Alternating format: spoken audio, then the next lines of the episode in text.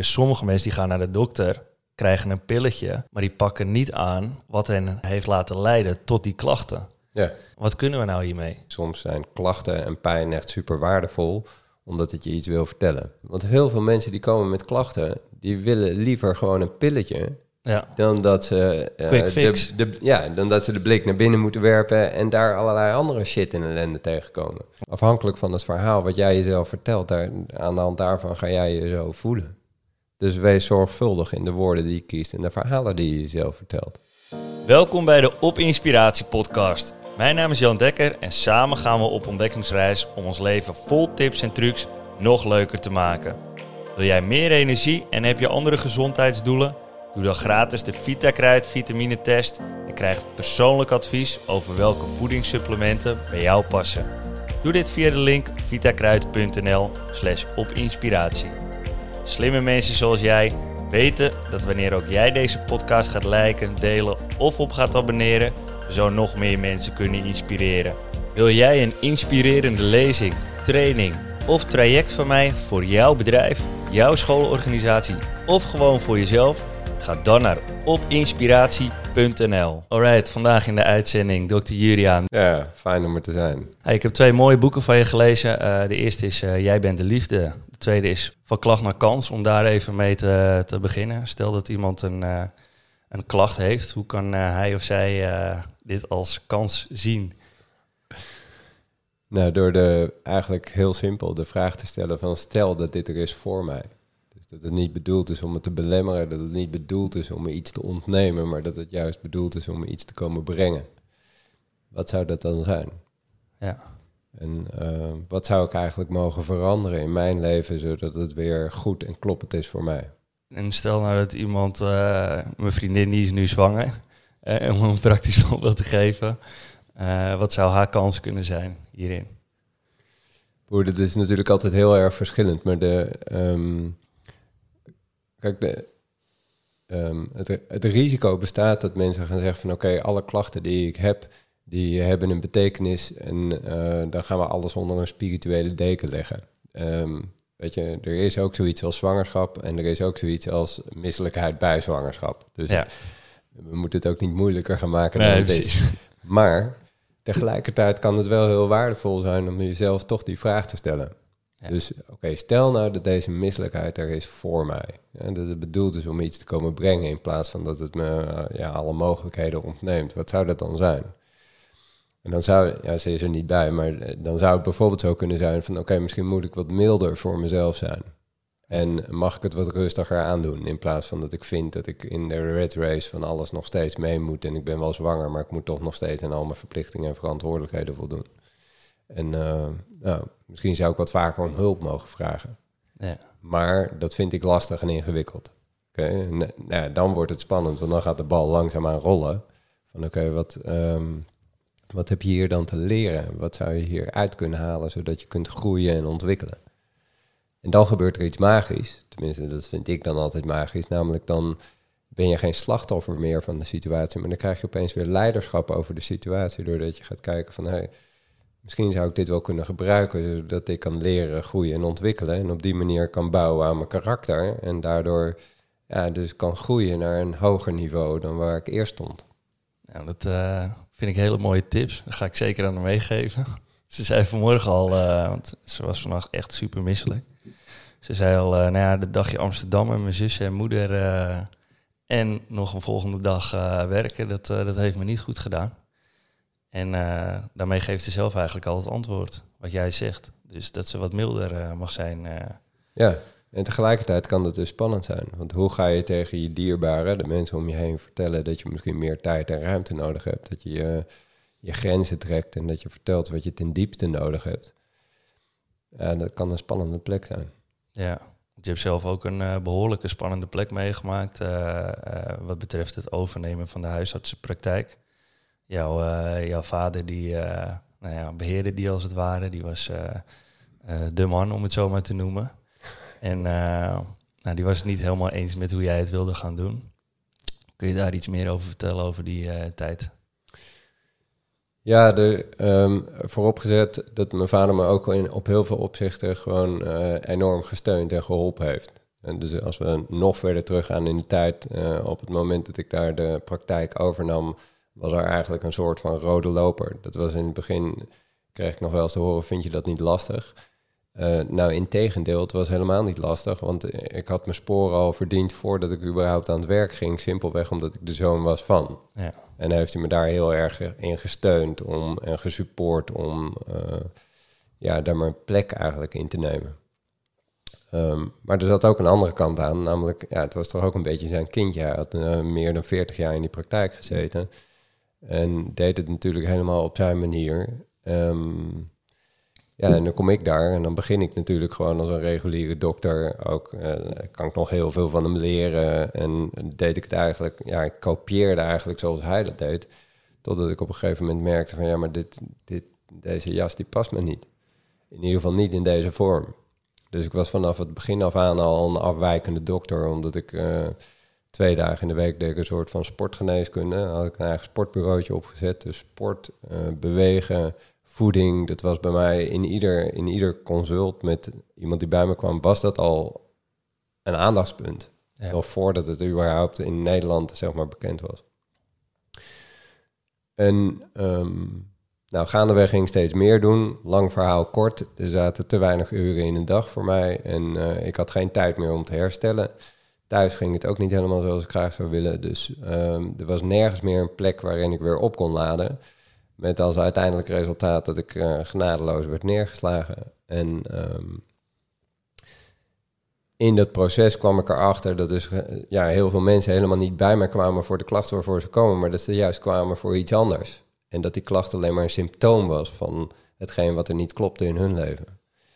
En toen ben ik dat om gaan draaien. Toen ben ik daar meer een holistisch centrum van gaan maken. Nou, dat kon mijn vader nog gedogen. Vooral ook omdat ik er op een gegeven moment een andere dokter naast had gezet die vooral het reguliere werk deed. En zodat ik meer tijd over had om ja, gesprekken met mensen te voeren, om boven water te krijgen van goh, uh, wat klopt er nou eigenlijk niet in je leven en wat mag je veranderen en wat vind je zo verschrikkelijk spannend. Ja. En um, ja, die andere dokters die gewoon het reguliere werk deden, die werkten precies zoals mijn vader. Alleen ze wilden ja, mijn, mijn nieuwe visie en eigenlijk mijn missie om daar een meer holistisch centrum van te maken. Die uh, konden ze ook zij wel gedogen, maar ze wilden het niet echt supporten, ondersteunen, uitleven, zodat het de mogelijkheid had om te groeien.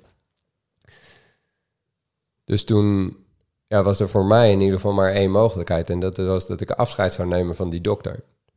En dat werd me niet in dank afgenomen. Want het voelde voor mijn vader alsof ik afscheid nam van hem, omdat zij precies op dezelfde manier werkte. En hij begreep dat niet. En hij niet alleen, ehm, maar ook mijn assistent is niet. En ook die 3000 patiënten niet.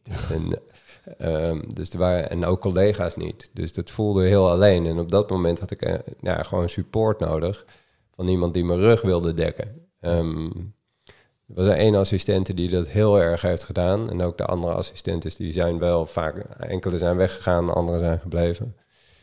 Um, maar mijn vader die kwam eigenlijk steeds bij me langs om te vertellen wat voor verkeerde beslissing ik had genomen. Dus toen zei ik van, joh, um, je bent meer dan welkom. Als je me iedere keer komt vertellen wat ik allemaal niet goed heb gedaan, dan is het misschien beter als we elkaar een tijdje gewoon niet zien. Oh ja. En um, nou, dat was eigenlijk een break van ongeveer twee jaar waarin we elkaar wel af en toe zagen, omdat hij nog wel op de praktijk werkte. Maar uh, voor, dat was het. Voor de rest hadden we niet of weinig contact. En dat was een hele pijnlijke situatie, maar tegelijkertijd heeft het een van mijn belangrijkste inzichten gegeven, namelijk dat ik het dus never, nooit iedereen naar de zin kan maken. Inderdaad. En uh, dat ik, als ik aan het einde van mijn levenslijn sta en ik kijk zo terug op mijn leven, dat ik dan in ieder geval wil kunnen zeggen van oké, ik ben in ieder geval trouw gebleven aan één persoon in mijn leven. En uh, nou, ik weet niet hoe het bij jou zit, maar daar heb ik allemaal handen vol aan om in ieder geval trouw te blijven aan mezelf. En het liet me nog iets anders zien, namelijk dat ik niet nog langer keuzes wilde maken uit angst om iets te verliezen, maar dat ik echt steeds keuzes wilde maken vanuit een verlangen. Welke prijs ik daar ook voor zou moeten betalen. Want uh, die prijs was uh, behoorlijk hoog, want hij kwam zelfs niet op je bruiloft. Ja, dat, dan spoelen we weer de tijd ja. door.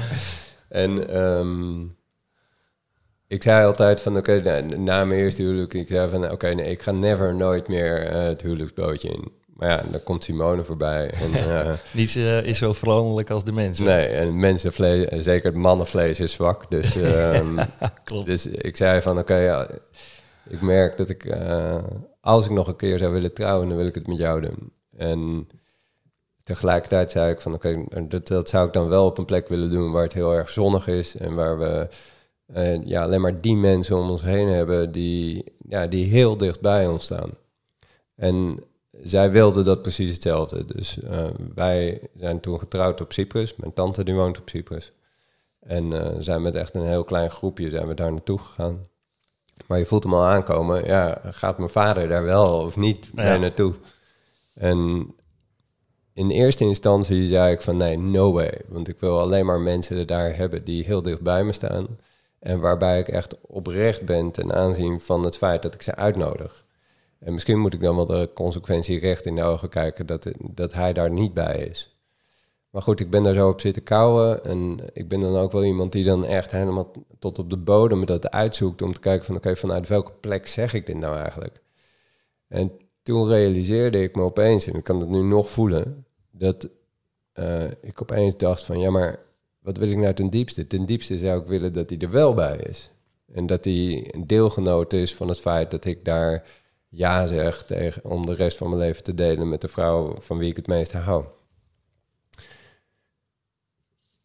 Dus ik had besproken met uh, een andere mentor van mij en hij stelde heel simpelweg de vraag van, ja maar Jur, dus wat wil je? Wil je dat hij erbij is of wil je dat hij er niet bij is? Dus ik zei van, ja, ik wil dat hij erbij is. En zegt van, nou, dan heb je, dan heb je actie te ondernemen. Zo simpel is het. Ja. Oké, okay, dus uh, ik heb mijn vader opgebeld en ik zeg, uh, nou, uh, ik realiseer me dat ik heel graag zou willen dat je bij me op mijn huwelijk bent op Cyprus.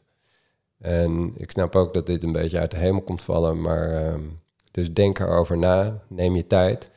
En ik sloot het gesprek af, ook echt vanuit een oprechte plek. Dat ik zeg van welke beslissing je hier ook gaat nemen, het doet niks af aan mijn basisliefde voor jou. Dus neem een beslissing die voor jou kloppend is.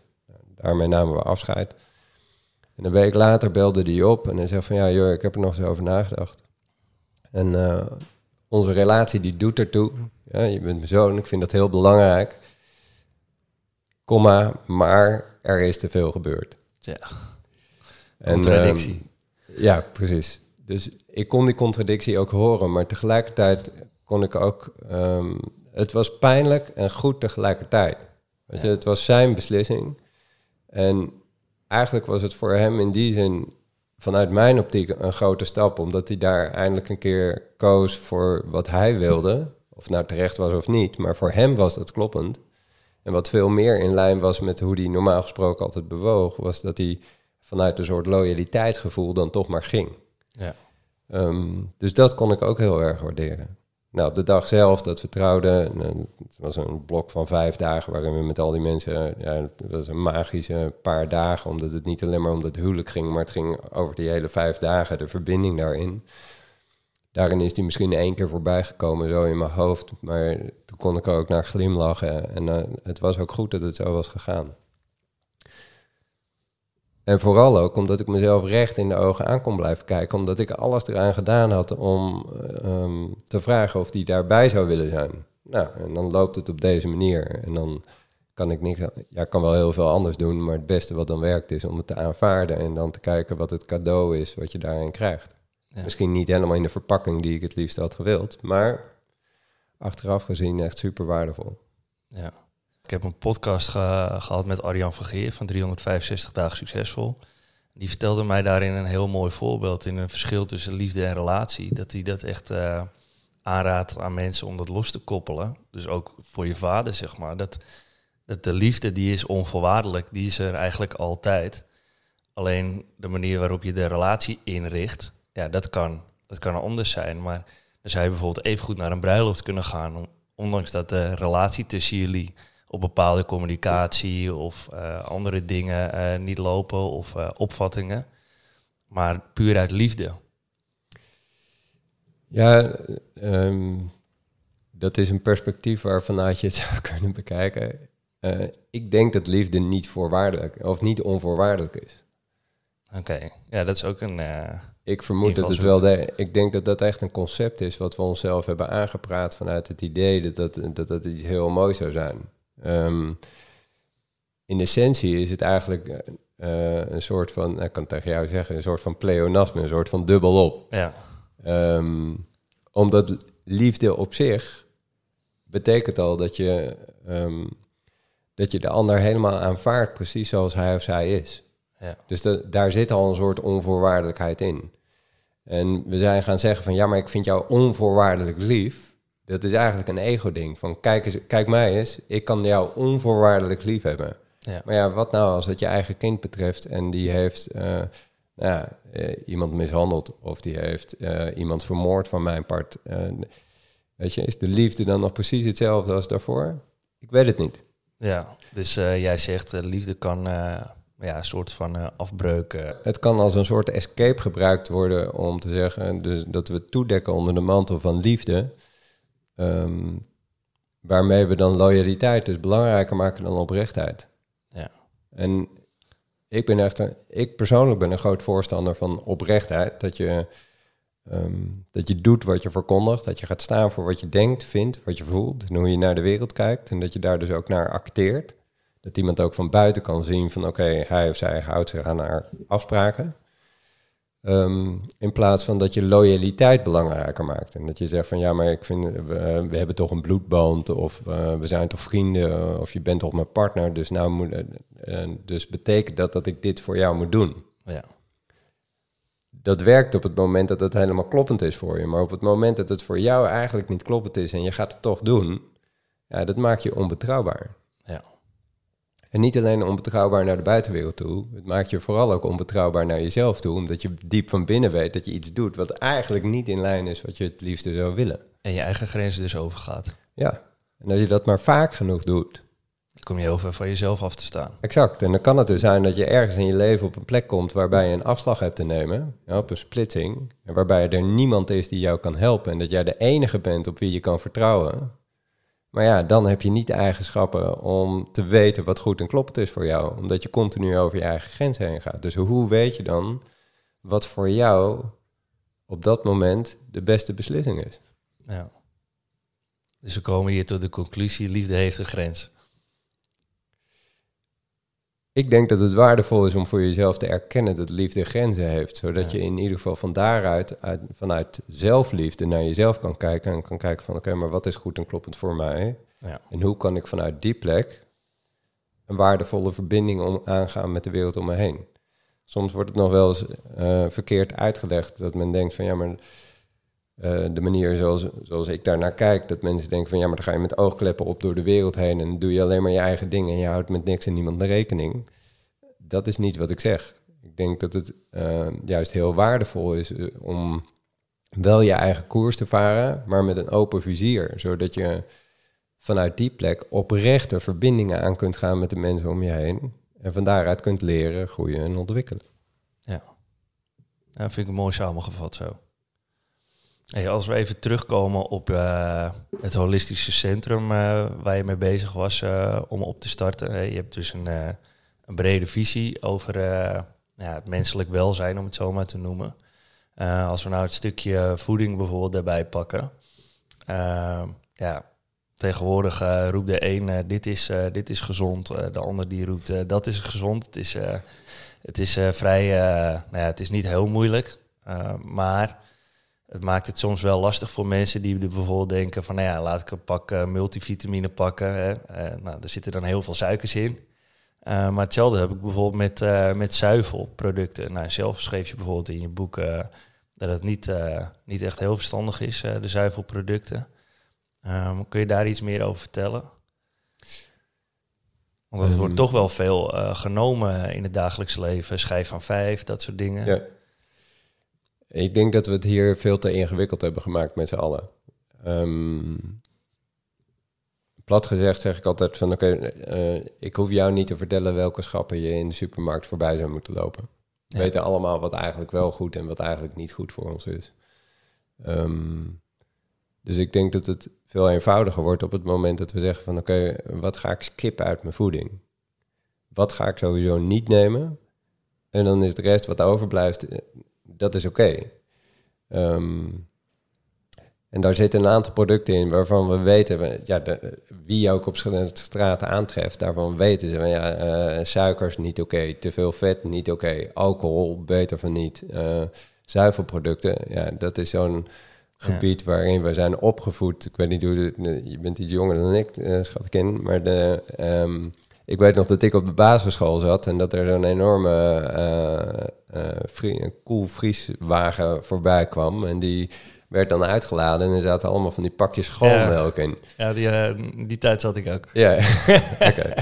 En um, onder het mom van uh, melk de witte motor en dat het goed voor je was en goed voor je botten was, et cetera. En um, ja, nu zijn we een aantal decennia verder. En dan blijkt dus dat het nog maar de vraag is of dat zo goed is voor je botten. En uh, of we überhaupt wel gemaakt zijn om het melk te drinken van, van een ander zoogdier. Uiteindelijk zijn we de enige die dat doet. Um, en blijkt dat het osteoporose, dus het gehalte aan botontkalking onder de bevolking in Nederland vele malen groter is dan in, uh, in omringende landen waar veel minder zuivel gedronken wordt. Dus die relatie is er helemaal niet. En zijn er verder nog nadelen dan wat betreft uh, zuivel?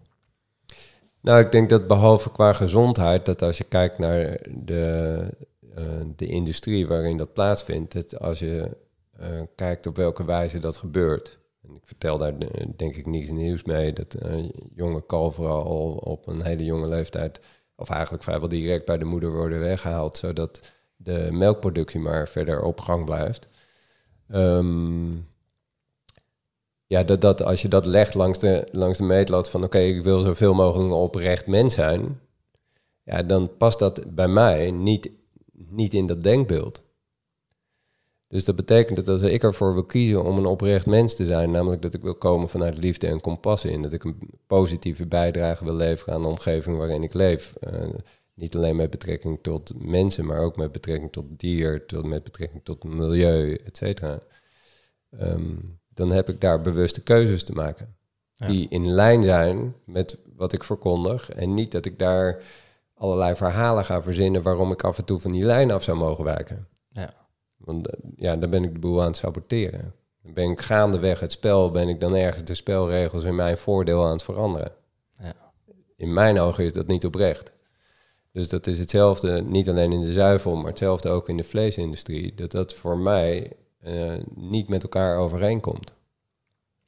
En dat betekent dat als ik daar wel oprecht wil zijn, dat ik daar passende keuzes heb te maken. Dat betekent dus niet of zo min mogelijk, maar daar ga, daar ga je dus al van zo min mogelijk. Wat is dan zo min mogelijk?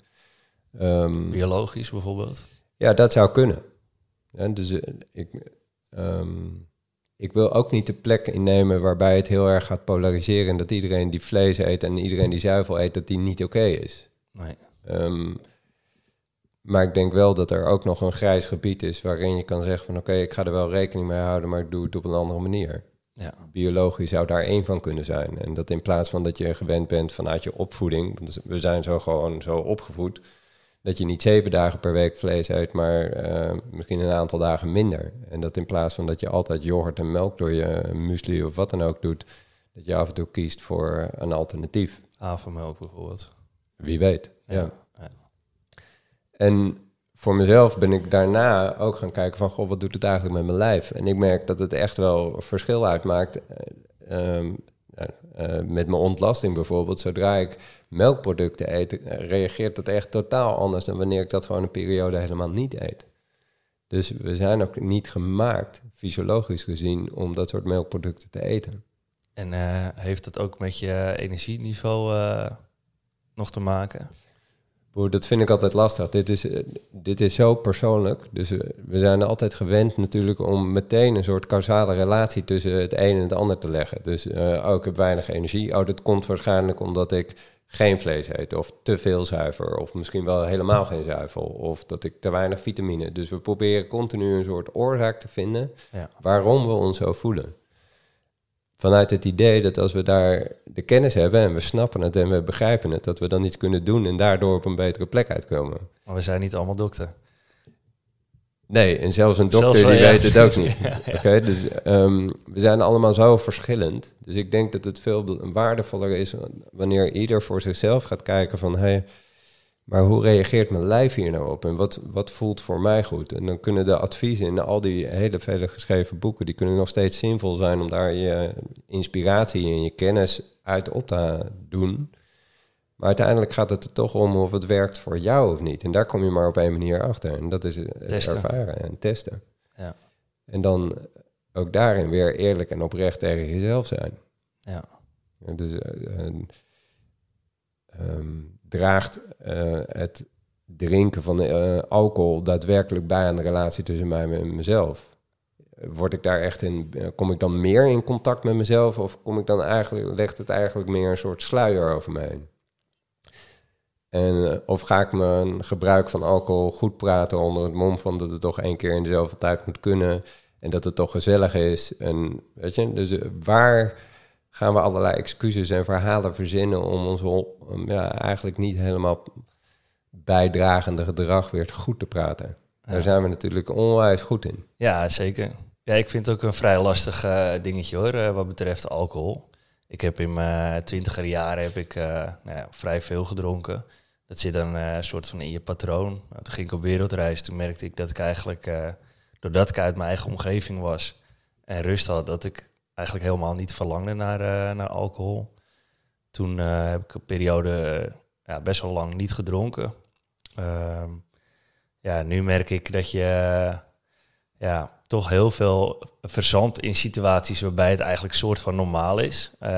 Nou, voor mezelf heb ik dan een soort eh, als dan regeltje dat ik eh 0.0'tjes drink. Ja, dat, dat, dat vind ik prima, want ik merk dat, dat je even goed in de sfeer komt. Omdat er zijn veel mensen, er is vaak muziek. En ik heb niet per se dan die trigger van alcohol nodig. Eh, van mezelf ben ik ook nou, redelijk extravert, om het zo maar te zeggen. Dus eh, dat helpt wel mee, moet ik, moet ik erbij vermelden. En toch heb ik één keer in de, nou ja, wat zal het zijn, twee, drie maanden of zo...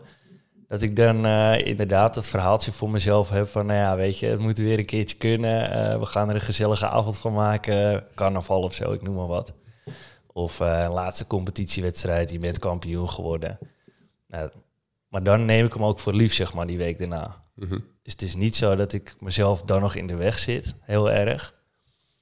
Voorheen had ik dat wel. Had ik echt heel veel spijt als ik dan, eh, als ik dan even door het geluid was gegaan, om het zo maar te noemen. Eh, nu probeer ik het wat meer te doseren, wat water tussendoor. Dan is de kater ook wat minder. Paracetamolletje vlak voor het slapen gaan. Maar ehm, ja, ik, ik vind het toch wel, eh, wel lastig, zeg maar, om het, eh, om het helemaal niet te doen. Ik weet niet hoe jij, eh, hoe jij erin zit, of je überhaupt wel eens alcohol nuttigt. Nou, ik heb al. nee, ik ben iemand als iedereen links gaat, dan ga ik rechts. Dus en toen alle verhalen in mijn puberteit rond gingen over van, nou ja, en ga je niet drinken, en wel een wijntje of een biertje of wat dan ook. Dan had ik zoiets van, weet je, hoezo, waarom? Ja. Dus ehm, in het begin was het meer een beetje om me af te zetten tegen datgene wat normaal gebruikelijk was. Omdat ik gewoon, ja, ik wilde niet onderdeel zijn van een grote groep. Ja. Ehm, ik wilde wel onderdeel ergens van zijn, maar niet dat mijn gedrag werd aangepraat of waar ik aan moest voldoen om ergens bij te moeten horen. Ehm, Ik had dat wel met, eh, met roken of drugs, dat ik me daar echt van wilde distancieren, zeg Ja. maar. ja, dus dat is apart, hè? Dat het met het een wel is en met het ander niet. Dus daar maken we toch intern al bepaalde beslissingen en eh, maken, doen we ook bepaalde concessies.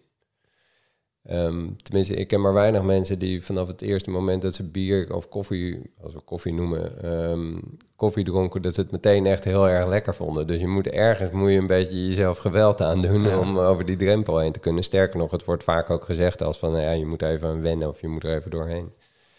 Maar goed, later in mijn leven, toen eh, zo rond mijn twintigste, toen waren de verhalen van ja, rode wijn, dat is goed voor je. Dus ik dacht van, nou, laat ik een slok proberen. Maar ik vond het echt zo smerig dat ik dacht van, nou, weet je, waarom zou ik mezelf dit geweld aan doen? Dus dan, ik heb no ja, eh, behalve die ene slok heb ik never nooit iets gedronken. Dus eh, voor mij is het geen issue.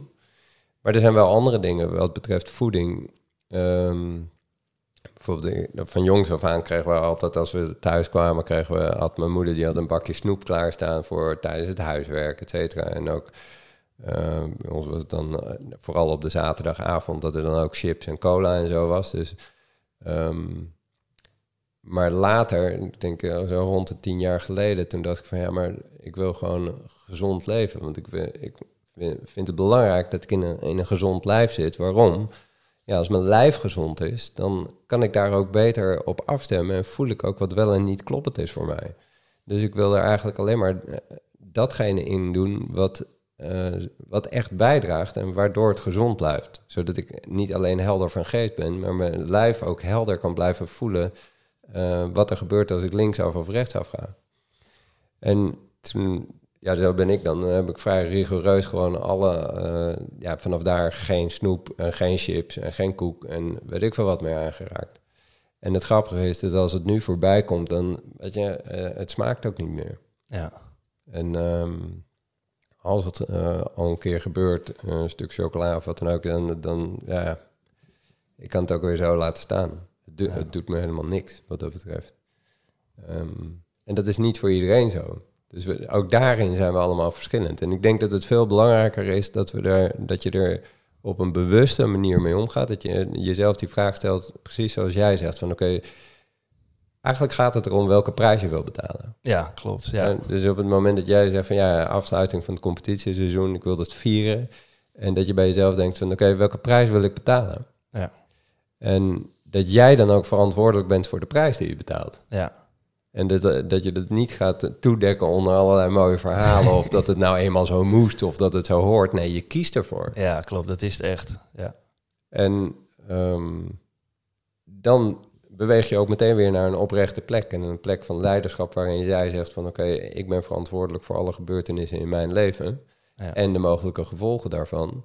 In plaats van dat die gebeurtenissen continu mijn leven blijven bepalen. En ik een soort slachtoffer ben geworden van alle omstandigheden die er op me afkomen. Ja. Ja. Dus als iemand zegt van, nou ja, ik wil gewoon uh, alcohol drinken, want ik voel me daar goed bij en, uh, nou ja, weet je, lekker doen. Maar het betekent, het betekent ook dat dat een prijs heeft. Ja, ja het heeft zeker een prijs. Maar kijk, um, als ik voor mezelf spreek, ik merkte dat als ik uh, alcohol dronk, bijvoorbeeld in het weekend, en stel dat je doet het bijvoorbeeld elk weekend, um, dan weet je dus niet hoe je je voelt uh, zonder dat je alcohol drinkt. Omdat dat gewoon je normale patroon is. Dus stel je voelt je dan een, uh, een 6 of een 7 door de week. Dan, dan denk je, nou ja, het is prima. Maar je hebt geen idee van dat het ook een, uh, een 8 of een 9 kan zijn. En sterker nog, je denkt dat je je beter gaat voelen als je het wel... Ja, ja. okay. En dat is maar kortdurend. Ik had toevallig afgelopen weekend hadden we weer een driedaagse in Duinen-Kruidberg. En daar zat een uh, vrouw in de groep die, die van zichzelf weet dat, uh, dat uh, vaak te veel alcohol gebruikt. En eigenlijk dat het een gewoonte is om altijd bij het avondeten alcohol te drinken. en um, nou, in die drie dagen wordt er bij ons geen alcohol geschonken. Waarom niet? Ja, je bent met jezelf bezig en je komt het meest met jezelf in contact als het gewoon helder en schoon blijft. Dus en voor haar was dat dus een enorm succes. En ze kwam daar zelf mee. Dat ze zegt van wow, ik heb gewoon gemerkt dat ik een hele fijne en een gezellige avond kan hebben. En dat het heel plezierig is en heel veel verbinding heb gewoon bij het avondeten zonder dat ik daar alcohol voor nodig heb. Voor haar was dat echt onbegrijpelijk. Waarom niet? Of waar, waarom was dat onbegrijpelijk voor haar? Omdat ze gewoon precies wat jij zegt. Het was een zo dermate automatisme geworden. Dat ze dacht dat ze het niet meer zonder zou kunnen. Ja. Maar het tegendeel uh, werd bewezen. Dus het meest angstaanjagende wat ons kan overkomen is dat we gaan veranderen. Ja. Dus de beste dag om te veranderen is altijd morgen. Ja. Of 1 januari. Of uh, um, dus zijn we bereid om daar in een, ja, een nieuwe ervaring op te doen. Waarvan we nog niet weten hoe dat afloopt. Maar wel met, het, met de mogelijkheid dat je daarin ja, misschien iets ontdekt wat voor die tijd nog niet zichtbaar was. Ja. Uh, je vertelt ook uh, dat je dan beter kunt, uh, kunt voelen om keuzes te maken. Dat is nou ja, eigenlijk een soort van rode lijn in je, in je mooie boeken. Um, hoe kun je dat het, het beste voelen van dat je weet, hey, dit, is, dit is de beste keuze? Want soms ja, ga je gedachten met je aan de haal. Dan denk je van, nou ja, uh, dit is super tof. Uh, om een praktisch voorbeeld te geven. Uh, ik had een tijd geleden eh, kon ik eh, naar een andere voetbalclub. Nou, die zouden een aantal duizend euro eh, tekengeld neerleggen, eh, wedstrijdpremies. Alleen, ik was op dat moment heel enthousiast, want ik dacht, nou ja, het is een goede, goede club, goed niveau. Maar ja, ik wist het toch niet zeker, terwijl ik op dat moment wel heel enthousiast was. En ik dacht, nou ja, dit is een mooie kans. Ik dacht, nou ja, ik ga er een nachtje over slapen. Ging er een nachtje over slapen en toen werd ik echt wakker met, eh, ja, een rare maag. En eh, toen wist ik eigenlijk gelijk, nee, niet doen. Mhm. Wat, wat is dat precies? Ik moet zeggen, achteraf is het heel goed uitgepakt allemaal. Want de sponsors daar eh, liepen weg. En ik ben gepromoveerd met het team waarmee ik ben gebleven. dus, Ja. dus dat is dan heel fijn om achteraf te kunnen zeggen. Maar wat, wat is dat precies? Dat, dat het lichaam zo duidelijk aangeeft wat een goede keuze voor jou is. En hoe weet je of het een goede keuze is? Dat la het allerbelangrijkste is denk ik dat het laatste dat je dat nooit weet. Je weet pas of de keuze die je gemaakt hebt een kloppende keuze is nadat je hem gemaakt hebt. En dus we maken keuzes op basis van alle informatie en alle inzichten die we tot dat moment hebben gekregen. En op basis van al die inzichten en al die ervaringen maken we maken we een keuze, nemen we een beslissing.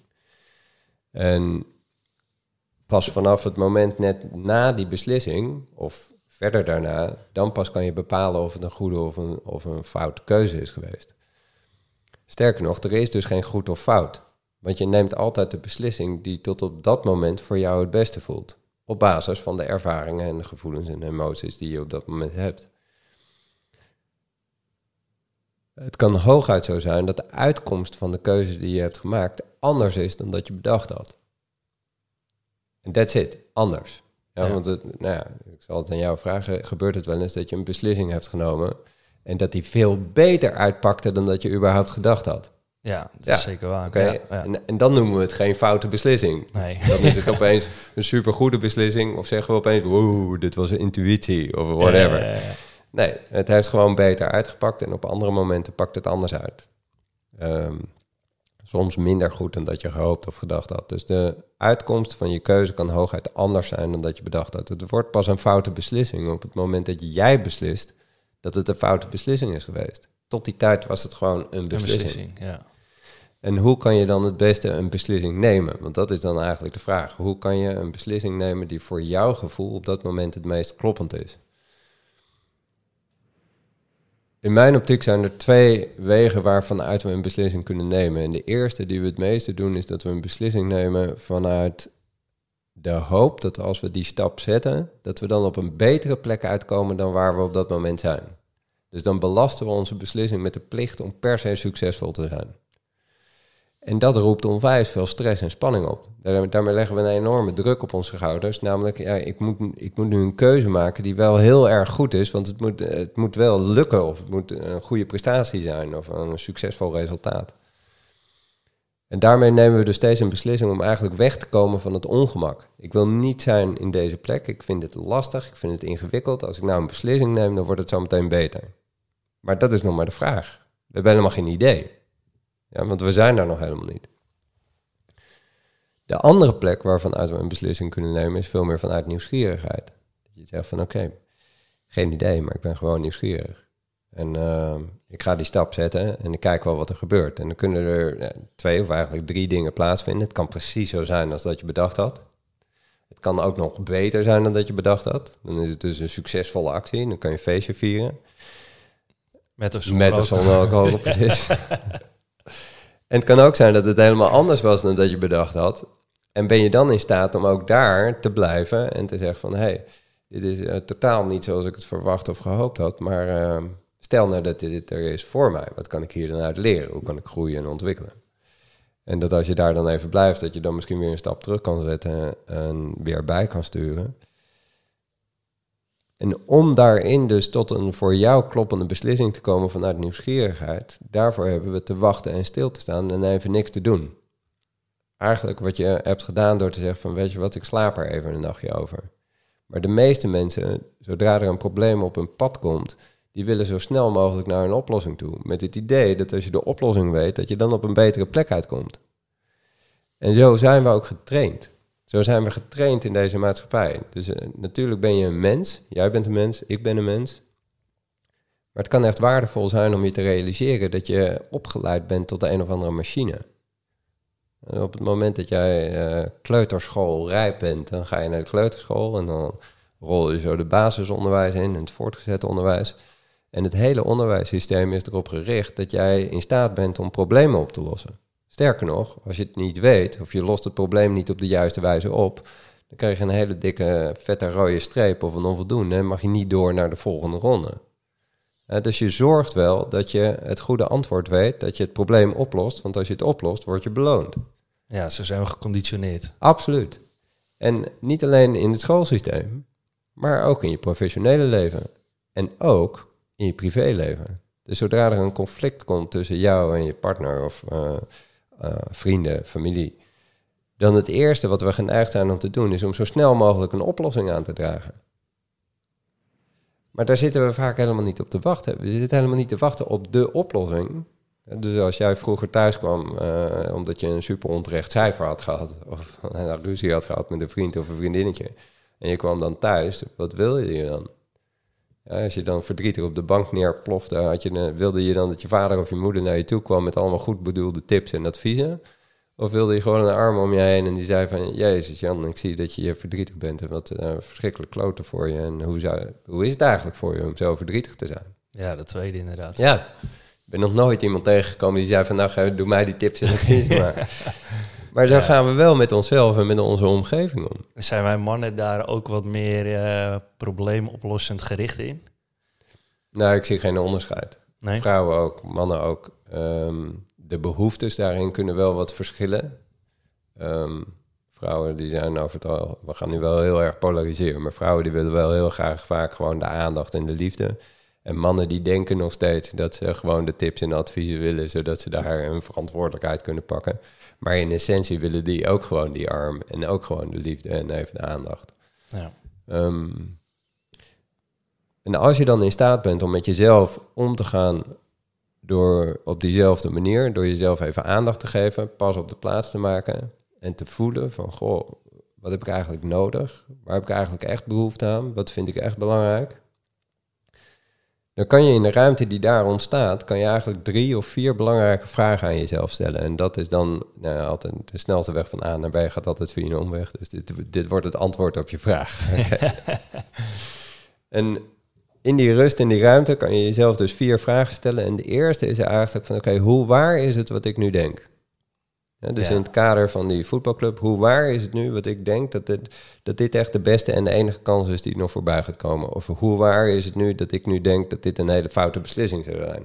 Ja, dus hoe waar is het welke gedachte ik heb? De tweede vraag is van, stel dat deze situatie er is voor mij. Wat wil het me dan eigenlijk zeggen? Wat wil het me leren? Ja, wat komt het me brengen? Uh, zodat ik kan leren, groeien en ontwikkelen. De derde vraag is dan, als ik oprecht vriendelijk voor mezelf zou zijn, welke beslissing zou ik dan nemen? Wat zou ik dan eigenlijk doen of wat zou ik laten? En de vierde vraag is, wat draagt eigenlijk het meest bij aan de relatie tussen mij en mezelf? Is dat daadwerkelijk het kiezen voor deze voetbalclub?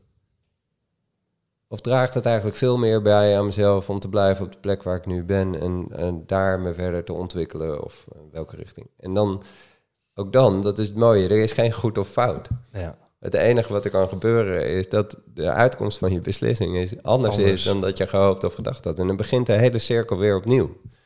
Oké, stel dat deze situatie er is voor mij. Wat kan ik daar dan uit leren? Ja. En hoe waar is het wat ik nu denk? Hoe waar is het wat ik nu voel? En als ik oprecht vriendelijk voor mezelf zou zijn, wat zou ik dan doen of laten? Ja, ik vind het ook uh, ik vind dat een hele mooie vraag. Hè? Uh, om uh, zorg goed voor jezelf. Hoe kun je dat het beste doen? Het is ook nou, iets wat je hier in het boek had geschreven. Zorg heel goed voor jezelf. Die had ik, vond ik heel mooi. Ik, ik nam het ook gelijk mee elke dag eigenlijk in de keuzes die ik ging maken.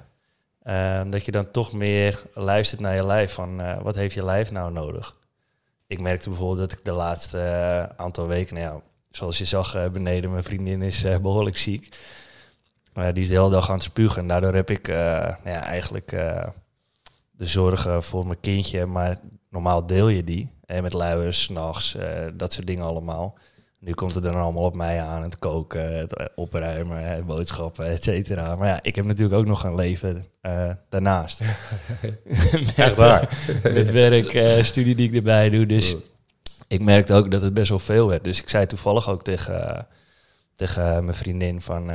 ja, ik merk dat het best wel veel wordt nu even. Dus ja, wat, uh, wat, wat zullen we hier aan gaan doen? En toen zei ze ook van, nou ja, waarom neem je niet gewoon even een ochtendje vrij voor jezelf? Ga je lekker even in bad? Uh, ga je vroeg naar bed? En, nou ja, dat heb ik wel gedaan, doordat je dit had opgeschreven. Dus uh, alvast bedankt voor de tip. nou, daarbij hoop ik ook dat andere mensen dat meenemen. Dat, dat je af en toe inderdaad zo'n vraag kunt stellen aan jezelf. Van, zorg ik nou echt goed voor mezelf op dit moment? Waar heb ik behoefte aan? Moet ik maar door blijven gaan in de, in de red race? Moet ik aan de verwachtingen voldoen van anderen? Het kan behoorlijk wat stress opleveren namelijk. En zoals jij schreef, uh, levert stress uiteindelijk nou, soms wel ziekte op. Ja, bijna altijd, ja. Ja. En hoe komt Als het, het maar dan? lang genoeg duurt. Ja. Nou, uh, puur fysiologisch gezien, als we de hele korte route nemen, uh, stress en spanning op de lange termijn maakt je ziek. Waarom? Um, ja, kortdurende stress, dat is zeer efficiënt. En dus, um, stress op zich is niet verkeerd. Dus uh, je hartslag gaat omhoog, je spierspanning neemt toe, je focus neemt toe. Dus uh, je bent in staat om gedurende korte tijd gewoon even heel veel, um, ja, heel veel te leveren. Ja. En dat kan in de dierenwereld zeg maar het bekende vechten of vluchten zijn. Um, maar in onze huidige tijd kan het ook zijn dat het soms echt super waardevol is om heel even wat extra gas te geven. Zodat je net jezelf dat stukje stretcht, waardoor je opeens een heel goed resultaat haalt. Ja, bijvoorbeeld in de auto of in een uh, lichamelijk conflict met iemand, dat iemand met een, uh, een mes of zo voor je staat, dan is die stress wel even nodig om weg te rennen, bijvoorbeeld. Ja, maar ook in je werk. Ja, ja dus ja, dat er momenten zijn dat er. Um, Tenminste, ik weet niet hoe het voor jou is, maar het is bij mij ook niet zo dat het me altijd komt aanwaaien. Dus op een gegeven moment dan um, heb ik er toch echt voor te kiezen om te zeggen van oké, okay, ik vind dit nu belangrijk. Welke prijs wil ik betalen? Ja, nou ja, ik ga nu even door. Want ja, zeker. Weet je, dat, dat, ik heb het gevoel dat dat echt bijdraagt aan de relatie tussen mij en mezelf. Ja. Um, waardoor je in staat bent om bepaalde prestaties te leveren waar iemand anders niet toe in staat was. De vraag is dan, de belangrijke vraag is van oké, okay, heb je die prestaties per se nodig om je goed te voelen, ja of nee? En daarvan is het waardevol om steeds weer wel leiding te houden over het behalen van je prestaties en je successen. Dus dat je ieder moment de stekker eruit kan trekken als het echt nodig is. Um, waarom vertellen we dit nu? Even kijken, waar waren we? Dan neem ik een afslag en we Nee, we waren aan het bespreken waarom stress ziekte ah, ja, kan leveren. Dankjewel. Um, dus kortdurende stress zorgt ervoor dat alles uh, toeneemt. Spierspanning neemt toe, hartfrequentie neemt toe, uh, je focus neemt toe. Maar langdurige stress, dat gaat echt problemen geven. Dus de versnelde hartslag gaat over in ritmestoornissen of misschien een hoge bloeddruk. Je spierspanning gaat over in gewrichtsklachten en spierklachten. En ook je immuunsysteem gaat daaronder lijden. Waarom? Omdat je immuunsysteem simpelweg minder goed werkt als het lange tijd blootgesteld wordt aan stress en spanning. Nou, in het meest gunstige geval word je gewoon ziek. Maar in een veel minder gunstig geval, dan weet het lijf dus niet meer wat van jou is of wat van de buitenwereld is en keert het immuunsysteem zich tegen jou. Met als mogelijk gevolg uh, schildklieraandoening, diabetes, uh, chronische darmziekte. En daarmee zeg ik niet dat diabetes, chronische darmziekte of een schildklierziekte, dat dat altijd een, zeg maar, een spirituele oorzaak heeft. No way. Um, er bestaat ook nog steeds zoiets als verkeerde voeding uh, of de omgeving waarin we leven, luchtvervuiling, wat vervolgens weer voor astma en dergelijke kan zorgen. Maar ook hier is het nog steeds weer waardevol om jezelf dan de vraag te stellen van, goh, maar stel nou dat dit er is voor mij, wat zou ik dan mogen veranderen in mijn leven, zodat het weer goed en kloppend is voor mij? Mijn ervaring leert dat echt iedereen uiteindelijk exact weet wat wat hij of zij eigenlijk zou mogen veranderen in zijn of haar leven. Maar dat we het simpelweg niet doen omdat we het te spannend vinden. We zijn te spannend voor de eventuele consequenties. We zijn, vinden het te spannend voor de eventuele meningen en oordelen van een ander. Dus blijven we maar doen wat we altijd deden. Ook al is het niet goed voor ons. Alleen maar vanuit het feit dat het bekend is. En daardoor dus een soort van veilig voelt. Ja. Vanuit de gedachte dat als we maar blijven op de plek, dat we dan geen risico lopen. Maar dat is echt een verkeerde weergave van de werkelijkheid. Want het, het risico of ehm, de ramp zal, zal vroeg of laat toch bij je op de deur kloppen. het is niet zo dat als je maar blijft zitten op de plek, dat je dan gevrijwaard bent van risico's. Er is maar weinig in het leven wat geen risico met zich meedraagt. Dus in mijn optiek kan je maar beter voorbereid zijn. Dat je jezelf voorbereidt op het moment dat het onheil bij je op de deur klopt. Lichamelijk en geestelijk. Ja. Ja. En als, je, als we lange tijd blind blijven, dus lange tijd net doen alsof het er niet is. En dus, uh, nou, ik zit niet helemaal in een goede baan, maar uh, nou ja, goed, weet je, ik moet toch voor mijn gezin zorgen. En uh, wat zit ik toch eigenlijk te zeuren? Ik heb ook fijne collega's en er komt toch geld op de plank, ik verdien toch goed, kan toch eigenlijk alles doen wat ik wil. Nou ja, weet je, laat maar, ik ga gewoon niet zeuren, schouders eronder en weer door. Maar als je lange tijd de realiteit niet recht in de ogen aankijkt, dan bouw je echt een gevaarlijk lange lijst te brengen offers op.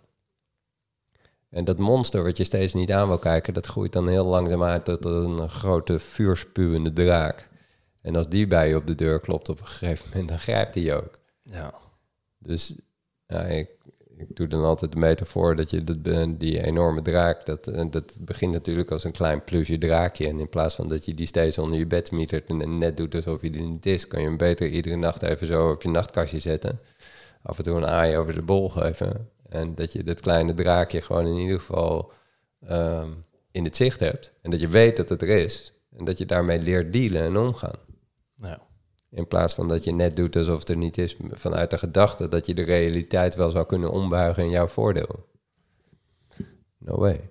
En wat raad je mensen aan die uh, bijvoorbeeld twijfels hebben om hun baan op te zeggen, omdat het niet goed meer voor ze voelt? Stilstaan, niks doen, aankijken, de twijfels op tafel leggen, daarin voelen wat het met je doet, welke prijs je betaalt. En vanuit daar eigenlijk ook kan onderzoeken wat daadwerkelijk je verlangen is. Wat zou je ten diepste willen? Niet wat reëel is, nee, wat je echt ten diepste zou willen. Het hoeft niet reëel te zijn, het hoeft zelfs niet te kunnen. En dat je van daaruit gaat voelen van, goh, wat, wil ik, wat zou ik eigenlijk ten diepste willen? En dan, wat is daar eigenlijk voor nodig? Welke stap zou ik dan moeten zetten? Oh, maar dat vind ik wel verschrikkelijk spannend. Oké, mag het spannend zijn? En dus veel meer vanuit mildheid in plaats van dat we zeggen van ja, maar ik vind dat ik dit maar moet kunnen. Wat zit ik nou toch te zeuren? Ik moet het toch kunnen? Nee, uh, iets in jou vindt het verschrikkelijk lastig. Iets in jou vindt het verschrikkelijk spannend. En als jij meer in verbinding wil zijn met wie jij bent, dan heb je dat eerst aan te kijken in plaats van dat je iedere keer weer van tafel afschuift. Ja, Daarmee wijs je eigenlijk iedere keer weer een, stil, een deel van jezelf af. Ja, dat schreef je inderdaad ook. Hè? Je moet mild zijn, maar medogeloos. Dus met mildheid inderdaad naar jezelf kijken, maar medogeloos in je beslissingen. Ja. ja ik vond het wel mooi gevonden. Uh, meedogenloos in de vorm van resoluut. Ja. dus niet meedogenloos uh, weer met oogkleppen op en als een soort olifant door de porseleinkast heen. En het maakt niet uit wie je pijn en verdriet doet. Nee, no way. Uh, het gaat erom dat je inderdaad, wat je zegt, mild bent naar jezelf toe. Dus dat daar waar je iets niet kunt of daar waar je een foute beslissing hebt genomen, dat je jezelf dan niet met de, met de zweep slaat. Maar dat je erkent dat je een mens bent en dat je dus domme dingen doet. Maar dat dat je niet tot een fout mens maakt. Dat is mildheid. En meedogenloos bijstuurt in het nemen van de juiste beslissingen. Meedogenloos bijstuurt op die momenten dat je inziet dat je ja, super onhandig bent geweest of super bot bent geweest tegen iemand anders. En dat je gewoon, wow, ik ben hier echt heel onredelijk tegen je geweest, dat heb je niet verdiend. Ja maar daarin even goed mild kunt blijven. Dat je het niet per se zo bedoeld hebt. Nee, dat was niet je intentie. Ja. En toch is het gebeurd. En ehm, je kan dus zeggen van oké, ik heb je hier onredelijk behandeld, dat heb je niet verdiend. Maar zonder je schuldig te hoeven voelen. Waarom niet? Ja, het was niet je intentie en je bent een mens. Dus je, nogmaals, je doet domme dingen. Ja. En dat is part en dat is deel van ons mens zijn. Aanvaard dat. Ja, zeker. En dat je daardoor juist weer in staat wordt gesteld om te kunnen leren, groeien en ontwikkelen. Ja, want uh, dat schreef je ook als we allemaal perfect zouden zijn. En uh, had je ook niks om te groeien, om te ontwikkelen. Nee, dat is toch super saai. ja, precies. ja. er is helemaal niks aan. En mildheid wil dus niet zeggen dat je dan je erg onbeholpen gedrag maar onder tafel schuift. Net doet alsof het er niet is en alsof je een heel erg goed mens bent. Dat ben je niet. Nee, klopt. Ja, we hebben allemaal, we hebben allemaal een kampbewaarder van Auschwitz in ons. Echt dat deel wat echt verschrikkelijk slecht en bot is. Ik denk dat we dat maar beter gewoon op tafel kunnen zetten. Dat je weet dat je dat, je dat deel in je hebt. Zodat als het voorbij komt, dat het je niet verrast en dat je net doet alsof het er niet is. Nee, dat je, dat je ziet dat het voorbij komt en dat je op dat moment in staat bent om bij te sturen. Ja, dat je zelf uh, onder controle hebt. Ja, dat je, dat je weet wie je bent. Ja. En dat is uh, niet echt alleen maar de mooie dingen. Nee, ook uh, schreef je inderdaad dat je je zwakke kant uh, moet omarmen. Doe je dat door deze wijze, door echt met mildheid naar te kijken? Je, zwar, uh, je zwakke, donkere kanten, om het zo maar te zien. Het is natuurlijk ja. vrij lastig voor mensen om te zeggen van... Nou, ik ben hier heel slecht in, maar ik ga het omarmen. Ja, maar wat is... we zijn natuurlijk onwijs goed in het, in het langs de meetlat leggen. Ja, klopt. Ja. Slecht en goed of slecht en beter. Ja, ja. Uh, slecht of beter in vergelijking tot wat? Ja, tot een ander misschien. Maar die, die ander die staat niet op dezelfde plek waar jij staat. Ja. Die ander heeft niet dezelfde rugzak als dat jij hebt. Dus het heeft geen zin om je te vergelijken met een ander. Ja als je jezelf al vergelijkt met een ander, vergelijk jezelf dan met iemand die, die minder heeft dan jij. Dan hou je er in ieder geval nog een goed gevoel over. Ja. Of met jezelf van de dag ervoor. Ja, bijvoorbeeld. Zeker dat. Of dat je jezelf vergelijkt met een ander die iets veel beter kan dan jij. En dat je daarin misschien wel de jaloezie voelt. En dus het verlangen van, wow, dat wil ik ook kunnen. En dan weer zo snel mogelijk terug naar de plek waar je nu staat. En kijken hoe, wat jij kunt doen of laten om een, om een millimeter die kant op te bewegen. En wie je eventueel daarin om support of hulp zou kunnen vragen. En dus degene waar je dan jaloers op bent. Het, meestal is onze neiging dan om daar de deur dicht te gooien en die persoon op allerlei andere fronten zoveel mogelijk fout te maken en te veroordelen, zodat de pijn voor onszelf wat minder groot is. Um, maar die persoon waar jij jaloers op bent, die weet iets wat jij nog niet weet. Want die heeft iets bereikt waar jij nog niet staat, maar waarvan je wel het verlangen voelt. Dus het is waardevol om met zo'n persoon juist in contact te gaan komen. En te gaan kijken van hey, welke eigenschappen bezit hij of zij, of wat weet hij of zij wat ik nog niet weet. Zodat ik misschien ook naar een dergelijke plek toe kan groeien. Ja, vind ik een hele mooie tip. Dus uh, ja, ik herken dat van mezelf. Dat ik, ik bedoel, um, ik word heel erg geïnspireerd vaak door anderen. En dan is het eerste wat in mij gaat, oh, dat wil ik ook. Oh, dat wil ik. Oh, dat vind ik ook gauw. Oh, dat vind ik ook. en dat is natuurlijk niet vol te houden als je, want de, de valkuil is dat je bij jezelf denkt van, jezus, ik kan ook helemaal niks. En uh, ik ben niks waard in vergelijking tot de ander. En uh, dat is dan zo pijnlijk dat we dan de ander gaan veroordelen op allerlei andere fronten. Ja, hij kan dat wel, maar uh, ja. ja. hij heeft een slechte huwelijk of whatever. en ik niet. Um, Toch? In plaats van dat we gewoon bij dat verlangen blijven en denken van, oh die shit, hij kan dat. Uh, wow, ik ga een keertje contact met hem opzoeken en uh, vertellen van, uh, hey, dit is mijn verlangen, kan je mij helpen? Ja, ik moet zeggen, ik kan er wel goed naar kijken, naar andere mensen die succes hebben. Ik kan wel echt nou ja, bewonderingswaardig daarnaar kijken, dat ik denk van, oh, die doet het goed. Zonder dan de bijgedachte van, uh, misschien heeft hij een slecht huwelijk. maar dat zou inderdaad best wel kunnen. Weet je wel, dat iemand bijvoorbeeld uh, succesvol overkomt.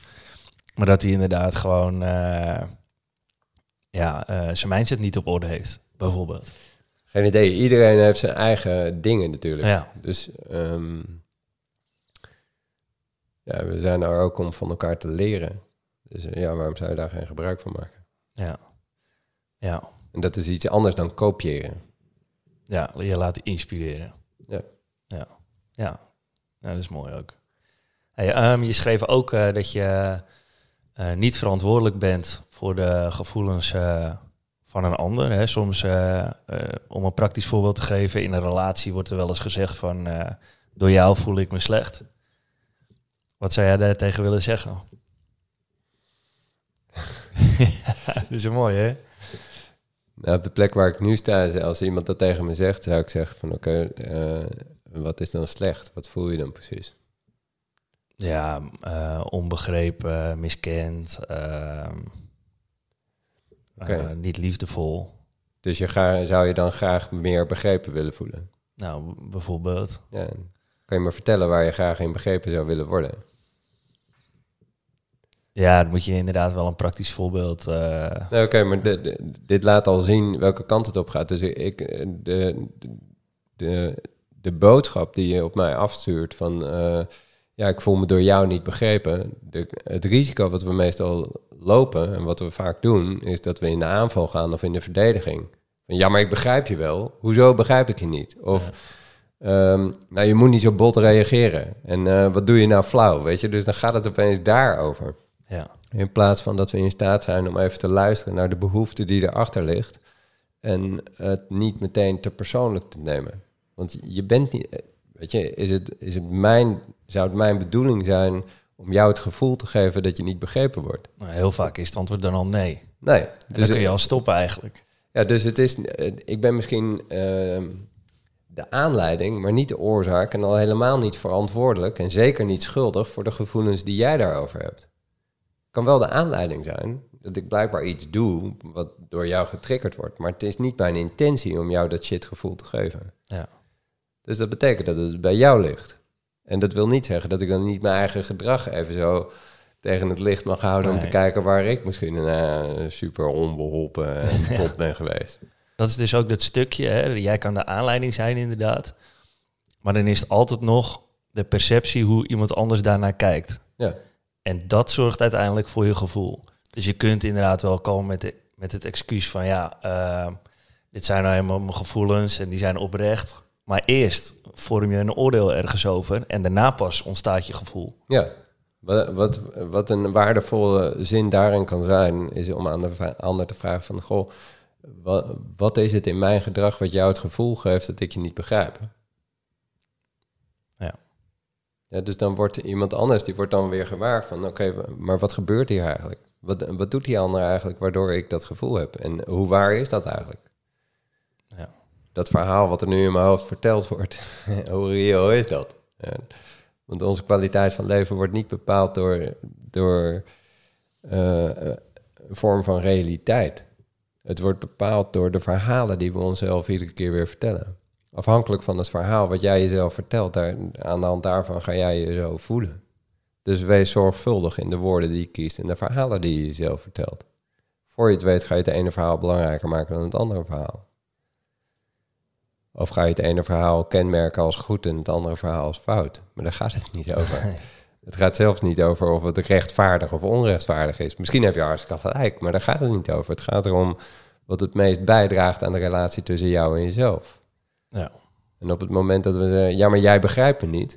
Ja, misschien kan, je hart, misschien kan je hartstikke gelijk hebben, maar in hoeverre draagt dat bij aan de relatie tussen jou en jezelf? Want daarmee geef je, maak je jouw kwaliteit van leven volledig afhankelijk van of die ander jou wel of niet begrijpt. Dat is misschien een logische plek om te zijn, maar ook super risicovol.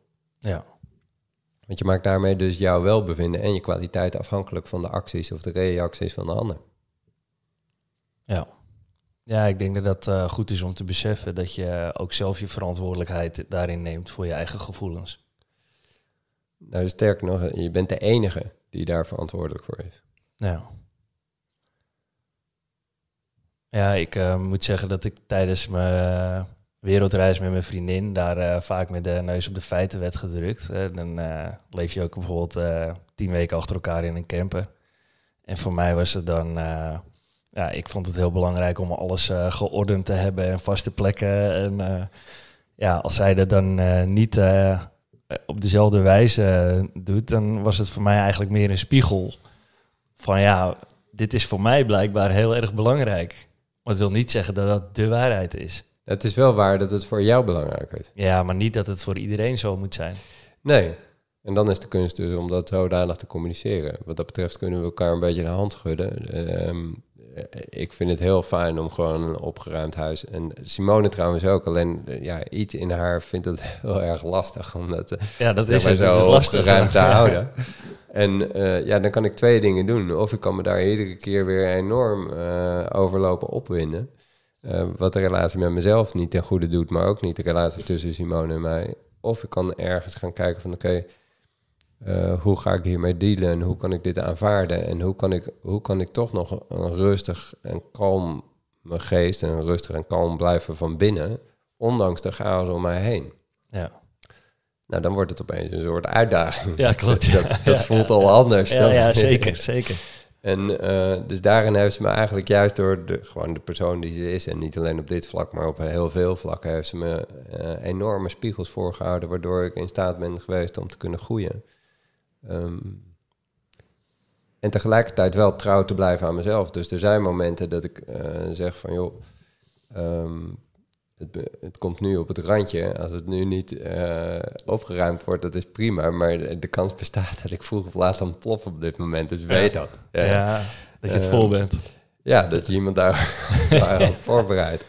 En ehm, het grappige is dat alleen al het uitspreken daarvan geeft dan alweer voldoende rust en ontspanning. Ja, snap ik, ja. Ja, ik heb inderdaad ook af en toe, eh, dan zitten we gewoon even en dan bespreek je sommige dagelijkse dingetjes van, eh, hey, eh, hoe kunnen we dit nou managen, om het zo maar te Ja. noemen.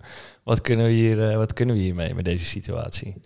Ja, en ik denk dat het echt super waardevol is. Ik kom er steeds meer achter, ook in de relatie tussen mij en Simone. Dat, ehm, hoe snel we dus geneigd zijn naar een oplossing, maar dat het zo waardevol is om even één stap terug te doen en te vertragen en eerst je lastigheid gewoon op tafel te leggen. Dat je zegt van joh, ehm, dit, dit is waarmee ik rondloop. Eh, ik wil heel graag meebewegen met jou, maar dan, dan kom ik in conflict met dit stukje. En eh, het liefste zou ik dit willen, maar dan realiseer ik me ook dat ik dan weer eh, tekort schiet als het ware in de relatie naar jou toe. Dus ik wil, kunnen we hier naar kijken, Ja, zonder dat er meteen een oplossing hoeft te zijn. Maar ik ben benieuwd hoe jij ernaar kijkt. En misschien kunnen we een gedeelde oplossing vinden. ja, En die plek waar nog geen oplossing is, en we dus hebben te dealen met het ongemak, de twijfel, de frustratie en de onzekerheid, dat hebben we niet meer getraind. nee, we hebben het niet geoefend, zeker in deze maatschappij, waarbij we continu de mogelijkheid hebben om bij een la- bepaalde lastigheid vandaan te gaan. Ja, met een, of een goed gevulde koelkast of Netflix, mobiele telefoon. Eh, er zijn zoveel mogelijkheden voor afleiding, dat we dus niet meer geleerd hebben om te blijven op die plek van ongemak. Terwijl dat, dat juist zo'n waardevolle plek is waar je elkaar kan ontmoeten zonder elkaar te veroordelen of meteen naar een oplossing toe te willen. ja. Dat je een bepaalde rust even inbouwt. Ja, als het voorbeeld wat ik eerder gaf, dat je op de bank zit en dat je eigenlijk alleen maar behoefte hebt aan een arm. Ja. Dus, eh, ook je vriendin die nu eh, ziek, zwak en misselijk op de bank ligt eh, vanwege haar zwangerschap, ehm, die zit niet te wachten op oplossingen. Nee, belangrijkste wat zij nodig heeft is eigenlijk dat je af en toe even naast haar zit en eh, nou, misschien een arm om haar heen slaat dat ze niet zo misselijk is dat ze die niet kan ontvangen. Maar maar die heb ik zeker deze weken met, eh, met jouw tips eh, toegepast, moet ik eerlijk bekennen. ja, top. Gewoon echt alleen een arm of even naast te zitten. Ja, en, en wat heeft dat dat gedaan? voelt.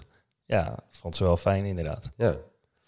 En op andere momenten kan je het niet geven. Ja, dan eh, ben je dan in staat om goed voor jezelf te zorgen en jezelf te verduren in het feit dat de ander daar ja, ehm, zich daar rot bij voelt. Ja, Ja. Ook zij kan voor, voor zichzelf zorgen. Ze heeft jou niet per se nodig. ja. Uiteindelijk komt het wel goed. Ja. ja. Het is al goed. Hey, nog even terugkomend op eh, de, de dokterspraktijk, om het zo maar te, noemen. Ehm, ik merkte zelf, zeg maar, toen ik terugkwam uit, eh, uit Aruba, daar heb ik gewoond in mijn twintiger jaren. Eh, toen kwam ik in een, eh, ja, zwart gat, om het zo maar te noemen. Eh, ik wilde alleen maar slapen of douchen. Eh, ik wilde eigenlijk eh, bijna niks meer. Toen kwam ik bij de dokter en die zei... eh, ja, je hebt eigenlijk gewoon eh, rust, regelmaat, eh, reinheid nodig. Eh that's it. En, Goeie eh, dokter. ja, alleen eh, wat jij ook schreef in je boeken, miste ik daarna die, die, die begeleidende stap, zeg maar, van hoe doe je dat nou? Ik wist het ook wel, en hij had ook helemaal gelijk. Alleen, er is dan niet echt een begeleiding, zeg maar, hoe moet je dat integreren? En mensen komen natuurlijk nu vaak ook bij, bij de dokter en je schreef ook dat ze... nou, ze worden beoordeeld op hun snelheid en kunde. Hè? Dus hoe snel komt iemand van zijn klachten af of van haar klachten af. Alleen eh, ga je dan niet naar de oorzaak toe, zoals je al zei. Dus sommige mensen die gaan naar de dokter, krijgen een pilletje, maar die pakken niet aan eh, wat hen eh, heeft laten leiden tot die klachten. Ja. Wat kunnen we nou hiermee? Er ligt een gedeelde verantwoordelijkheid. Dus de verantwoordelijkheid van de dokter is denk ik dat hij gaat zien wat zijn eigen valkuil is. Zijn of haar eigen valkuil. Namelijk dat hij uh, graag een goede dokter gevonden wil worden. En dat hij geleerd heeft om een goede dokter te zijn, om zo snel mogelijk iemand op de best mogelijke manier van zijn klacht af te helpen. Maar goed, we hebben al eerder gezien, soms zijn klachten en pijn echt super waardevol, omdat het je iets wil vertellen. Dus dat betekent dat de dokter eigenlijk naar een ander soort plek moet bewegen. Namelijk niet om te vertellen wat iemand wel of niet moet doen, maar dat hij iemand mag begeleiden in de lastigheden die hij daarin gaat tegenkomen. Het zegt van, goh, stel, stel dat dit er is voor jou.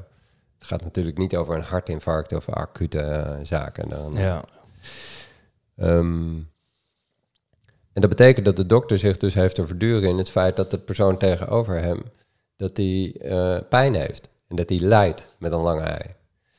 En dat je dan alleen maar aanwezig bent in plaats van je eigen ongemak weer zo snel mogelijk op te lossen door dan maar een pil of een recept voor te schrijven. En dat is als ik terugkijk naar mijn eigen uh, tijd waarin ik gewoon huisarts zat en gewoon uh, ja, zes mensen per uur zag, dus tien minuten per persoon en dan had je nog mazzel. Um, dat je wel diep van binnen voelde van wow, dit heeft meer tijd nodig, maar ik heb de tijd niet. Nou, weet je wat, ik schrijf wel een receptje voor en dan met een receptje naar huis. Met het, daarmee had ik mijn eigen gevoel wel gesust. Maar die persoon die ging eigenlijk naar huis met iets wat helemaal niet um, in lijn was met wat hij of zij echt nodig had. Maar aan de andere kant ligt ook een verantwoordelijkheid. Want heel veel mensen die komen met klachten, die willen liever gewoon een pilletje ja. dan dat ze uh, de, de, ja, dan dat ze de blik naar binnen moeten werpen en daar allerlei andere shit in ellende tegenkomen. Want je wordt ook uh, een spiegel volgehouden, om het zo maar te zeggen. Ja, en wat je wat zou mogen leidt. veranderen. Ja, precies. En uh, ja, meestal zijn de dingen die we hebben te veranderen precies dezelfde dingen als waar we al onze zekerheden en stabiliteit aan hebben opgehangen. Dus op het moment dat die dokter, dat jij last hebt van je maag omdat je het niet naar je zin hebt op je werk, dan is het fijn als die dokter gewoon een pilletje geeft, zodat jij, uh, nou ja, dat die maagklachten verdwijnen, je gewoon weer door kan gaan met je werk, zodat je kan voldoen aan je hypotheekverplichtingen en het zorgen voor je gezin en al die andere verantwoordelijkheden. Dat is veel fijn, dat is veel makkelijker. Het is precies dat. Het is veel makkelijker dan te zeggen van oké, laat die pil maar zitten. En uh, ik realiseer me dat dit eigenlijk helemaal niet de goede baan is waar ik zit. En, maar nu dan? Hoe ga ik dat op mijn baan vertellen? Hoe ga ik vertellen dat ik eigenlijk in plaats van vijf dagen, drie dagen wil werken? Of hoe ga ik, hoe ga ik het zodanig organiseren dat ik eigenlijk mijn droom achterna ga en iets totaal anders ga doen dan waar ik eigenlijk voor opgeleid ben? Wow, dat heeft grote consequenties. En uh, ja, dat kan zo spannend zijn met alle oordelen en meningen van de mensen om je heen. Dat mensen zeggen van, joh, maar je hebt zo lang gestudeerd en... Uh, dat het dus veel makkelijker is om dan maar weer voor die pil te kiezen. En in mijn, uh, bij mij was het precies hetzelfde. Op het moment dat ik me realiseerde dat het huisartsenvak in deze vorm voor mij niet kloppend was. Um, en dat ik naar een andere weg toe ging en ik voelde van oké, ik wil gewoon niet meer aan al die eisen voldoen. Want de, de, iedere keer na mijn werk ook nog naar de huisartsenpost, omdat ik dat moet doen om een registratie te kunnen behouden. Uh, en allerlei andere verplichtingen. Die prijs die wilde ik niet meer betalen. En op het moment dat ik dat communiceerde, dat ik zei van nou, ik overweeg om mijn registratie gewoon te laten verlopen, niet meer te voldoen, is natuurlijk het eerste wat er in je omgeving verteld wordt, of gezegd wordt, is van joh, zou je dat wel doen, wil doen? Is dat niet verschrikkelijk zonde? Dat is toch zonde van al die jaren tijd en energie die je daarin hebt besteed vanuit de gedachte dat als je registratie doorgehaald wordt, dat dat dan opeens daarmee ook al je kennis en je ervaringen vervlogen zou ja. zijn. Dat is natuurlijk bullshit. Ja. Um,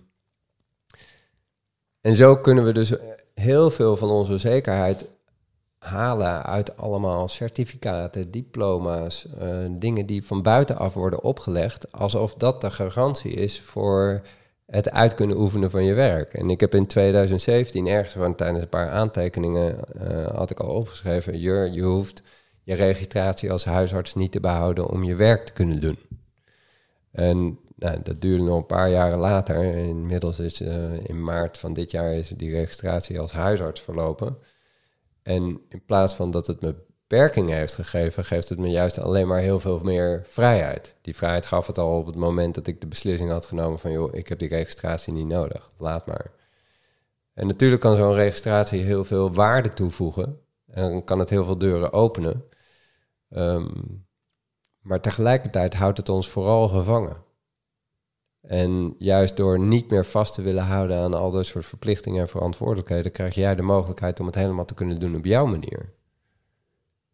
En daarmee kan je nog steeds al je kennis en al je kunde inzetten om op die manier waarde toe te voegen aan de wereld om je heen. Dus het is een totaal ander denkkader. Ja. Maar niet zoals we het geleerd hebben. Out of the box denken.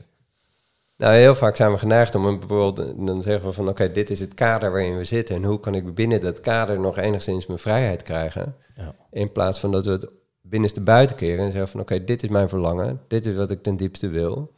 En uh, oké, past dat binnen dit kader? Nou, als dat daar binnen past, helemaal prima. Maar als het niet daar binnen past, ja, jammer dan, maar dan daarbuiten. Ja. Dus de beperkingen van jouw vrijheid, die liggen echt in onze, die liggen in onze kop. Niet, die liggen niet op straat. Nee. De grootste beperking waarom we ons verlangen niet realiseren, dat komt door de persoon die zit op de plek waar jij nu zit. Ja.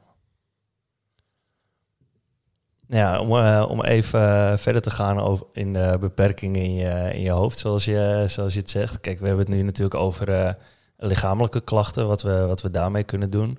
Stel nou dat iemand bijvoorbeeld, ik ken toevallig iemand met een, een bipolaire stoornis. Um, nou ja, die omschrijft het als, ja, het is een ziekte die, die nooit meer overgaat. Hoe moeten ze daar dan bijvoorbeeld mee omgaan? Er zitten al een paar dingen in de woorden die je noemt die me triggeren. Ten eerste, is het een ziekte of is het gewoon een andere karaktereigenschap? Ja, een, een, een optelsom van karaktereigenschappen die tot de sticker bipolaire stoornis hebben geleid. Um, en de vraag is of dat. Stel dat ook dit er is voor die persoon. Dus dat het niet bedoeld is om die persoon dwars te zitten. Maar dat het echt bedoeld is om die persoon te helpen. Dan geloof ik erin, en ik heb het inmiddels al gezien, ook bij mensen die gediagnosticeerd zijn als ADD of zelfs autisme, et cetera. Ehm, het probleem is niet dat zij ziek zijn. Het probleem is dat ze niet passen in de maatschappij zoals wij die bedacht hebben. In essentie zijn het mensen met allemaal specifieke eigenschappen en specifieke kwaliteiten.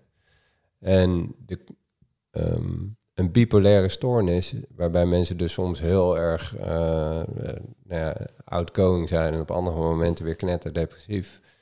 Um, dat is eigenlijk een copingmechanisme, in mijn optiek, zoals ik er naar kijk, om met de huidige omstandigheden om te gaan, omdat de omstandigheden op dit moment niet zijn zoals dat het beste past bij hun. Dus er zijn dingen die niet kloppen in hun leven, waardoor ze niet in staat zijn om op een goede manier voor zichzelf te zorgen.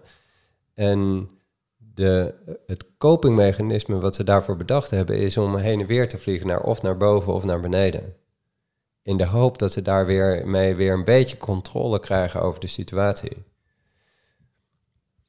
En als zo'n persoon bij mij zou komen, dan zou ik eerst ingaan op van, goh, wat voel je, wat zijn je behoeften en wat zou je eigenlijk ten diepste willen? Los van of het wel of niet kan. En mijn ervaring is meestal bij, bij mensen die zo'n sticker hebben opgeplakt gekregen, dat ze continu aan iets moeten voldoen wat eigenlijk niet bij hunzelf klopt. Dus er wordt continu iets van de maatschappij aan hun gevraagd wat ze niet in essentie zijn. Ja. En heel vaak hebben we dus ook mensen, ook jij en ook ik, nou, uh, ik denk jij en ik steeds minder. Maar zijn er heel veel mensen uh, om ons heen geweest die ons niet konden waarderen voor wie we zijn. Maar inmiddels heb ik een kring mensen om me heen vergaard die mij waarderen om wie ik ben, niet om wie ik in hun ogen zou moeten zijn. Ja, exact. Maar daarvoor heb je vaak wel eerst afscheid te nemen van andere mensen. En dat gaat gepaard met pijn. En die pijn willen we niet voelen. Dus blijven we maar doorgaan op de weg waarop we zitten. En als het heel erg lastig wordt, gaan we langs de huisarts en die geeft een pilletje omdat hij te weinig tijd heeft. Weet je? Zo, zo, houden we het systeem in stand. En dan is het dus veel makkelijker om met de vinger te wijzen naar de dokter, naar je ouders, naar je opvoeding, naar je partner misschien, of met de vinger te wijzen naar de maatschappij of misschien wel het leven. Ehm, dat is een hele logische plek, maar een risicovolle plek om te zijn, want daarmee geef je dus al het roer uit de handen. Ja, dus we moeten verantwoordelijkheid nemen daarin. Ja, en bij zo'n persoon met een bipolaire stoornis is het dus waardevol om te, die persoon te laten zien van wat de pijn is voor het gedrag wat hij op dit moment vertoont. En dat dat niet komt door de maatschappij, dat het niet komt door zijn opvoeding, dat het niet komt door wat dan ook. Maar dat het komt omdat hij of zij het te spannend vindt om haar, zijn of haar eigen verantwoordelijkheid te pakken. Ja.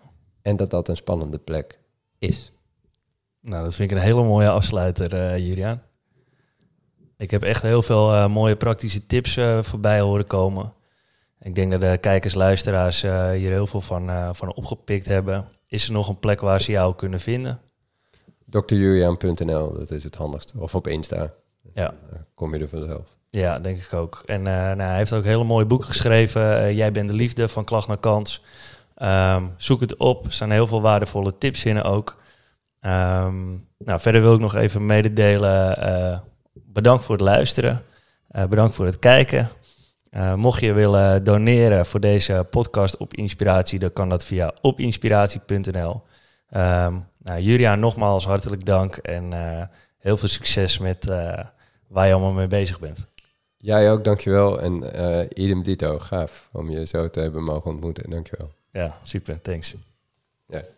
Tof dat je mee op inspiratie was. Wil jij een inspirerende lezing, training of traject van mij voor jouw bedrijf, jouw schoolorganisatie of gewoon voor jezelf? Ga dan naar opinspiratie.nl.